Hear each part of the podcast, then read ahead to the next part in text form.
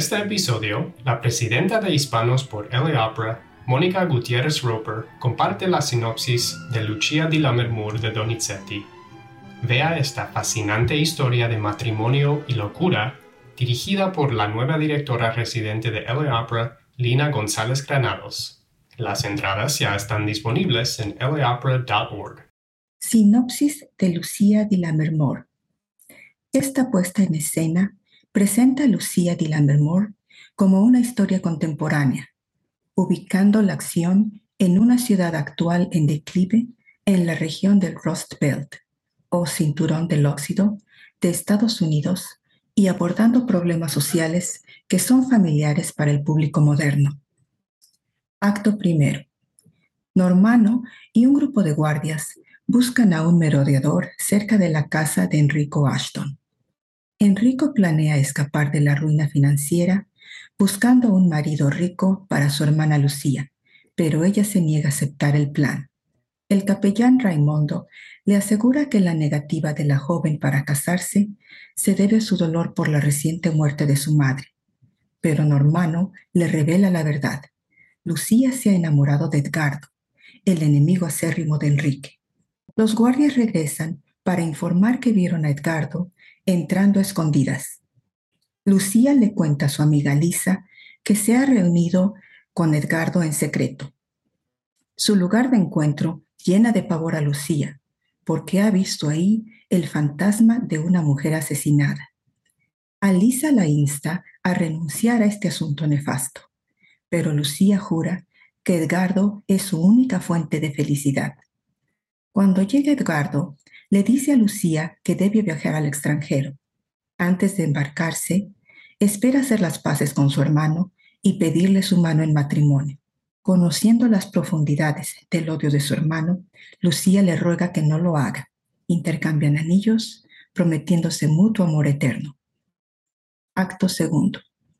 Durante la ausencia de Edgardo, Enrico interceptó todas las cartas de su enemigo a Lucía. También ha invitado a sus amigos y familiares a la boda de Lucía con el acaudalado Arturo, cuya llegada es inminente.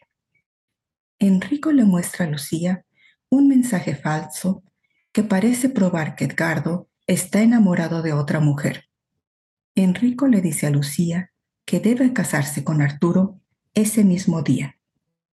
El capellán Raimondo, invocando la memoria de su madre, insta a Lucía a que participe en la ceremonia por el bien de la familia. Ella está demasiado aturdida para oponerse y él le recuerda que hay recompensas celestiales para los sacrificios terrenales. Los invitados a la boda saludan la unión de dos importantes familias. Arturo se compromete a restaurar el prestigio de los Ashton. Enrico lo prepara para la melancolía de Lucía explicándole que todavía está de luto por su madre. Ni bien Lucía firma el contrato de matrimonio, entra Edgardo ante el asombro de todos los invitados a la boda. Enfurecido porque Lucía aparentemente ha roto los votos que le hizo, se prepara para pelear, pero Raimundo es capaz de contenerlo. Edgardo le exige con furia a Lucía que le devuelva el anillo, maldiciéndola. Acto tercero. Enrico sigue a Edgardo hasta su casa, retándolo a duelo por insultar el honor de su hermana y de su familia. Edgardo acepta, deseoso de vengar el asesinato de su padre a manos de Enrico. Acuerdan batirse en duelo al amanecer. Mientras tanto, las celebraciones de la boda en el castillo han continuado. Raimondo irrumpe con la impactante noticia de que Lucía ha matado a su nuevo esposo. Ella entra ensangrentada por el suceso e irremediablemente alterada. Cuando Enrico irrumpe, queda silenciado al ver su lamentable estado. Después de un intercambio confuso y violento con su hermano, Lucía se desmaya. Edgardo lamenta la aparente traición de Lucía. Espera su duelo con Enrico, con la esperanza de que acabe con su propia vida se entera de la locura de Lucía y de que ella ha pedido verlo una vez más en su lecho de muerte. Cuando está a punto de correr a su lado, Raimundo llega con la noticia de su muerte. Incapaz de soportar la idea de vivir sin ella, Edgardo se suicida.